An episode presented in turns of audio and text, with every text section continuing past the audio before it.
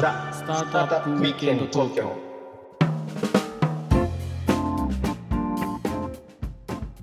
はい皆さんこんにちははい、こんにちは。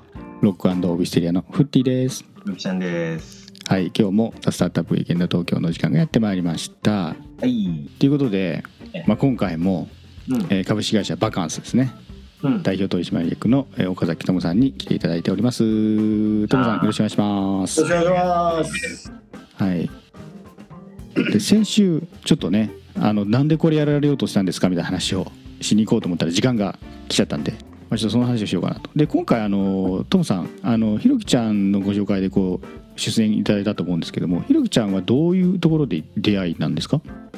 グロービスつながりですね。そうなんですよ。トムちゃんね、グロービスっていうあの経営大学院があってね、それ僕はいはいはい10年以上前に実は卒業してるんですけど、そのもっともっと超大先輩なんですよ。トムちゃんは。えー年はあそうなんですかそうなんですよ。年はね、同じ46歳なんですけど、学年は僕のがひろきちゃんより1個上だと思うんですけど、うん。僕は当時25歳の時にグロービスさんに通い始めて、2004年に入って27年に、2004当時年。のもうほんと初期はい初期面みたいな感じですね。超堀さん堀さんが渋谷の会議室で立ち上げたぐらいの頃とかってことですか？いやいやいや、それはもうもっと1990年ぐらいの話だと思います。そうなんですか、えーはいはいはい。えーっと麹町に引っ越す前です。あ麹町の一番最初の頃なんですけども、あ2004これ年に。のえー、えー25歳の時に僕はグローブスに通い始めてで7年に卒業してで2011年にあるそのああの飛鳥会議っていう会議でひろきちゃんとあの出会ってもう12年3年の付き合いですね。2011年飛鳥で出会ったんですね。そうですね。そうそう。ちょっとマイナーな話なんですけどこんな話でも大丈夫して大丈夫なんですね。まあこの3人は大丈夫ですね。僕とひろきちゃんは僕とひろきちゃんは同じ期で同じクラスで同じセクションなので。はい。そうなんですね。いやーそういう出そうまあ、会いですか。そういうね、そうそう、グロービスを通じたカンファレンスで出会って、で、これね、あの、アワードとか取ってるのよ。その何千人の卒業生の中で活躍してる人とかに選ばれてるのね。あああるよね。なんかなんとか部門なんとか部門って。そう、で、トムちゃんが選ばれてて、いやこの人何やってる人なんだろうなと見てみたら、もうなんか、屋上の、当時はね、あの、屋上だけじゃなくて、まあ、その、まあ、屋上かな？屋上をいかにその、こう、あの、リゾート化するかっていう事業をやっていて、もう圧倒的にこう、日本ナンバーワンのすごいビジネスがやってたのね。あこの人そうやと思ってね。それからねでも圧倒的日本ナンバーワンで結局僕しかやってないですねこの分野そうだよね。でそれでなんでこう今に至ったのかっていう話ちょっと聞きたいんだけどそここから。れリゾートにしようってなんで思われたかとか、まあ、そもそも、えー、と2005年に入られたんでしたっけ？あじゃあえー25歳の時か、そうですね25歳の時に入られてえで、まあ、その時結構グロービスもまだそんなに名前知れてないと思うんですけど。ええー20同級生20人ぐらいでしおーそうですよね。今多分えー1000人ぐらい入るんですけど毎年。た もね。う性の感があります。だからはい20歳ぐらいあ20人ぐらいしかいないところに入るわけじゃないですか、はい。そもそもなんで行かれようと思ったんですか？は、えー以前勤めた会社でやっぱりあの経営やっぱり経営っていうものを学ばなきゃいけないなっていう立場になってたんで。ああなるほど。25で。25で。で、えーすごいです営業でママ売ってたんで。でそのマネジメントもお必要とされるポジションになってたんででグロービスの存在を知ってあれ系を体系的に学ぶ必要があると25の時に23ぐらいの時から思っててで25の時にあの行こうと思って通いましたね。で GDBA っていう当時グロービスさんの,、あのオリジナルのプログラム。そうですよね。学校法人で、まだ大学にはいはい。あなってない時。の権利とかがない頃の僕は2期生なんで、はい、東京のでそこでまあ通った時はでも会社員だったっていうことですよね？そうです。その時は建材中堅建材メーカーの事業部長とかそういう感じでやってたんですね。はいはいはい。でそこから、まあ、リーマンショックが来て新しい事業を立ち上げなきゃいけないっていうことで、うん。えー一戸建て分野に進出して、えーでそのルーフトップ屋上にそういったテラスとかラグジュアリーな空間を作っていこうっていうビジネスを思いついてトムさんが働いてらっしゃる会社でやろうとしたんですけどやらずに独立されたってことですか？えー、と少しやったんですけど、はいえーまあ、ちょっといろいろあって辞めて自分で起業してやるっていう形でしたね。あはい。あもう自分でやった方がいいやみたいな まあそうですね。あのいろいろについてはあの別途私の取材していて書き切っているのでそれを読んでいただけるとそうですね。え書いてるってどういうこと書き切ってますんで。か書いてるっていうの？はあのね取材させてもらってね昔あの書いたんです私のなんかヤフーか何かのコラムで。うん。えー、あそうなんですね。検索したら出てくると思います。そうかひろきちゃんなんか昔連載してたねなんか。そうしててさ、はいはい。そうそうそう。最近農業しかできなくなったから取材できてないんだけどなんかね取材したらすごいトムちゃんの人生を面白がった人多いらしくてすごい数万人の人が見てるっていうね まあそうそう。まあ紆余曲折あったんだよね。で会社辞めて自分で起こしたと。そうですうね。ー。んでえ、そこのそれはそれですか？トムさんは絶対この分野が伸びると思ってるけど会社がそうでもないと思ってるみたいなそんな感じなんですか？そんな感じですね。ああなるほど。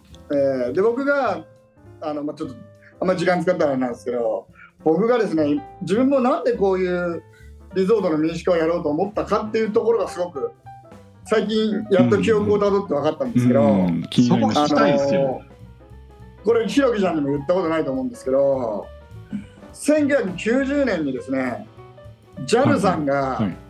米米クラブさんを使ってねロマン飛行の歌でね、はい90年の沖縄っていうキャンペーンをやったんですよ、はいあれ僕もう13歳だった覚えてます覚えてます。僕もでも山口県下関市から一本も出たことない飛行機も乗ったことなかったんですよで沖縄っていう単語と青い海を見て衝撃を受けたんですね。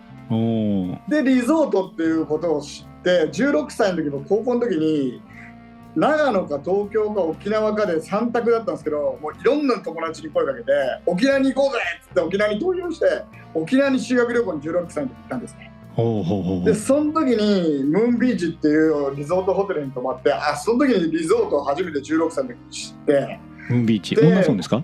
女さんですすごい衝撃を受けたのがやっぱり原体験なんですよね。でそっから22歳で就職してあの毎年あのどっか沖縄とかグアムとかで当時はグアムが面白かったんででよく行ってたんですけど、それでやっぱりリゾートいいなと。で帰ってきたら都会で働いてなんか進んでいくっていうのになんかライフスタイルにリゾートがもっとあってもいいんじゃないか。アメリカのねカリフォルニアの家とかはまあベトナム戦争の帰還兵のために芝生があってバーベキューエリアがあってっていう家があのメンタルをこう軽くするためにああいうハウスができたっていうのを僕いろいろ調べて知ってえですね。ー、あそういう歴史なんですね。そうなんですよ。ん。で、この土地の狭い日本では、このやっぱり上を使う、立体的にリゾートを作っていくっていうのが、絶対にこれから必要とされるっていう確信がやっぱり12、3年前にあったんですね。なるほど。いやひろきちゃんあの僕らもねちょいちょいリゾート行く時ありますけどそこでなんか日本にその 家建てたいとは思わないですよね。そうなんですよ。ひろきちゃんね。いや土地が高いからっていうのはあるよね、東京はね。まさにその土地高いしその建てたいと建てたい人に対応するビジネスを起こそうみたいなのもっと考えないような気がするんで。多分経験してないんじゃない？日本人は本当のなんかリゾートってあんまり気なるほど。がするね。とか、まあ、それをまあリゾートの民主化っていうことでこれはやったら受けるぞと、ていうか、多くの人が求めてるんじゃないかなと。で、あのー作ってみてもらったら共感してもらえるんですよね。うーん。こあの多分マーケットリサーチするとそういう家欲しいという人いないんですけど、うん。うん確かに提示されないと分かんないですもんね。そうなんですよ。なので今必死にこう認知拡大して見て見てもらったら本当にすごい確率で買っていただいてます。えー、あそういう、えーまあところまで。じゃあ最初にじゃあ独立したのが何年ぐらいでしたっけ？最初はもう2015年ですんで8年前ぐらい。ですね。はい。2015にじゃあもう自分でやるわとい。うこはとで、こう会社飛び出して。い、そうですね。最初ってでも資金とかすごく大変じゃなかったですか？大変でしたね。それはどうされたんです？かあの銀行とかですか？VC とかですか？いやー友人がいろいろ助けてくれたくれたりとああかね。なるほど。じゃあもともと徳を積んでたってことですねひろきちゃんこれ。いやね徳を積んでたっていうのもあるけどやっぱりともちゃんのだったらいけるって思ったなんかそういうエンジェル投資家みたいな人がいいいいっぱいいたんじゃないの多分。ああなるほどね。うん。確かに確かに。えーそでそこ。そこはじゃあなんとか初期の頃の資金ニーズは乗り切って。はい。じゃあ今は結構そういう外部調達とかしなくても割とこう会社の内部留保で回るぐらいな。そうですねとそれとまあまあ多少銀行借りではありますけれども。ええあすごいですね。僕としてはそのなんか自分のペースで自分のこだわりでやりたいんで大きくするっていうのはあんまなくて。はいはいはいはい。これでなんか日本の家を全全国の家を変えようとかは思ってなくて今まで通りの家ってやっぱりそれはそれで。ね。ああ確かに。人がいるん。で僕は本当ねうん多分一戸建てって今30万個ぐらいの市場なんで、まあ、年間100とかねそれぐらい100とか200とかぐらい僕のその思いに共感していただけるお客さんがいたらそれでちゃんと利益がしっかり出る固定費換換費でやっていこうと。末永く。一つの。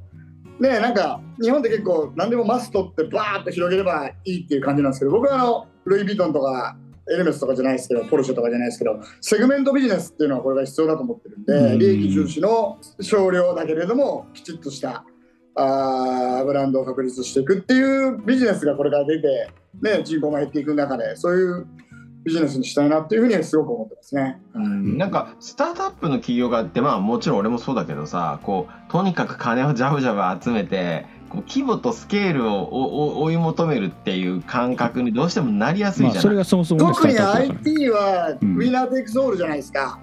うん。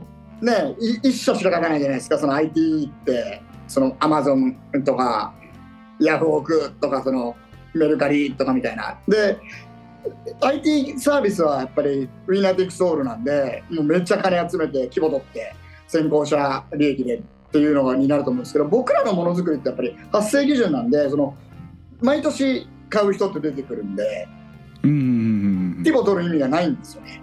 なるほど。うん、なので、え多分あのハイブランドもそうじゃないですか。ハイブランドって量はそんなに、ね、エルメスのものなんで、そんなに数はめちゃくちゃ売れてるわけじゃないですけど、利益すっごい出てるってことはセグメントビジネスなんで、これから日本の一つの形として僕はそのセグメントビジネスっていうのは、いろんな業界、ものづくりの業界ではありだと、あるという、ある必要、それが求められてるんじゃないかなと思いますね。そうだからモエヘレシー・ルイ・ヴィトングループの営業利益率とかえぐいよねえぐいですよね。なんか 30%40% なかったっけ？営業利益で30%ぐらい出てますね。出てるようんね。も物を売っててそのレベルはすごいですよ。IT じゃなくてね。デジコンだったらそれぐらいいけますけど。うん。そうなんですすごいと思うよね。とはいえでも100200っていうことはねあの1個3000万4000万ぐらいしますから、まあ、4 5 0億ぐらいない売り上げあるっていうことな感じなんですかね。そうですね。で、それでうん。常にその、そのリゾートハウスってカテゴリーで、ね、あの、末永く、絶対そのニーズは毎年増えて、徐々にはいくと思うんで、お金かけたらね、5億、10億かけたらもうリリッチなリゾートハウスなんてなんぼでもできるんですよ。うん。だけどその普通のまあハウスメーカーで買える価格帯3000万から4000万、まあ、5000万ぐらいまでで買えるラグジュアリーのリゾートハウスっていうのはもうないんで、えー。なるほど僕がやらなきゃこれは誰もやらなかったと思うんで、うんはい、そういう使命感持って頑張ってやってますね。なるほど嬉しいことも多いですけど、はい。父さんのなんか勢いを見てなんか真似してやろうとかあこれ儲かるんだと思ってなんかお気軽に参入してきたりする競合とかっていないんですか？ないですね。あいないんだ真似事ゃじゃ売れないんですよ。リゾートを極めてないと。極めてないと 極めてるかすご いら、すごい特許いっぱい、すごい特許いっぱい入ってるし、例えば僕ら床材と家具が固定されてるんですよ。これも特許なんですけど、うん。酔っ払って家具をね、その出し入れするのめんどくさいんですよね。うんうんそういうのとかも全部その僕が体験してきたあのラグジュアリーって手間かからないこともラグジュアリーなんで。うんああなるほど。そういったところとかもすごい使い勝手が良くてですね。見よう見まねの形だけ真似して売れるかなと思っても売れないんですよね。リゾートを体験してきてないと興味を持った人は行ってみてほしいな。ちょっとぜひねトムさんのなんか展示場的なところもあるんですか？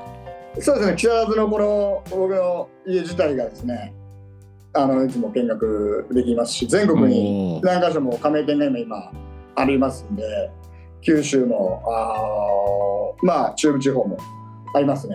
関西もはい。じゃあ興味持ったリゾート、ね、好きの方ぜひちょっと一回足を運んでねセカンドハウスいただいてでもお金持ちの方は、はセカンドハウスでもいいです。し本当に家をこれからっていう若い方たちもですねぜひあのすごいもう僕何千人にもあのさは建てる前に知りたかったって言われてますんで。ぜひあの一回見てですね検討の材料に乗っけた上でですねあのジャッジしてもらえればと思ってます。はい。はい。いやーひろきちゃん面白かったね。この1いやすごいでしょ岡崎トム、うん。すごいいやすごい、ねなかなかさやっぱりこうトラディショナルビジネスにこう突っ込んでいこうっていうことをさこう、まあ、後継ぎ系だったらわかるけどもう、うん確かにね。フルスクラッチでやってる人はなかなかいないよねここまでのスケール、でもそういう意味でもなんか他にね他の分野でも参考になる方結構今日はねいらっしゃったんじゃないかなと思う。セグメントビジネスの話とかね。はい。じゃあ時間の切りがちょうどいいんで今日は一旦これぐらいにしてはい。また次のエピソードにつなげていきましょうはい、よかったらコメント高評価チャンネル登録あとツイートをしてくださると嬉しいです。お願いします。はい、ではねまた次回「ザ・スタートアップウィーケンド東京」でお会いいたしましょう。今回はこの辺で。はいさよなら。トモさんありがとうございました。ありがとうございました。ありがとう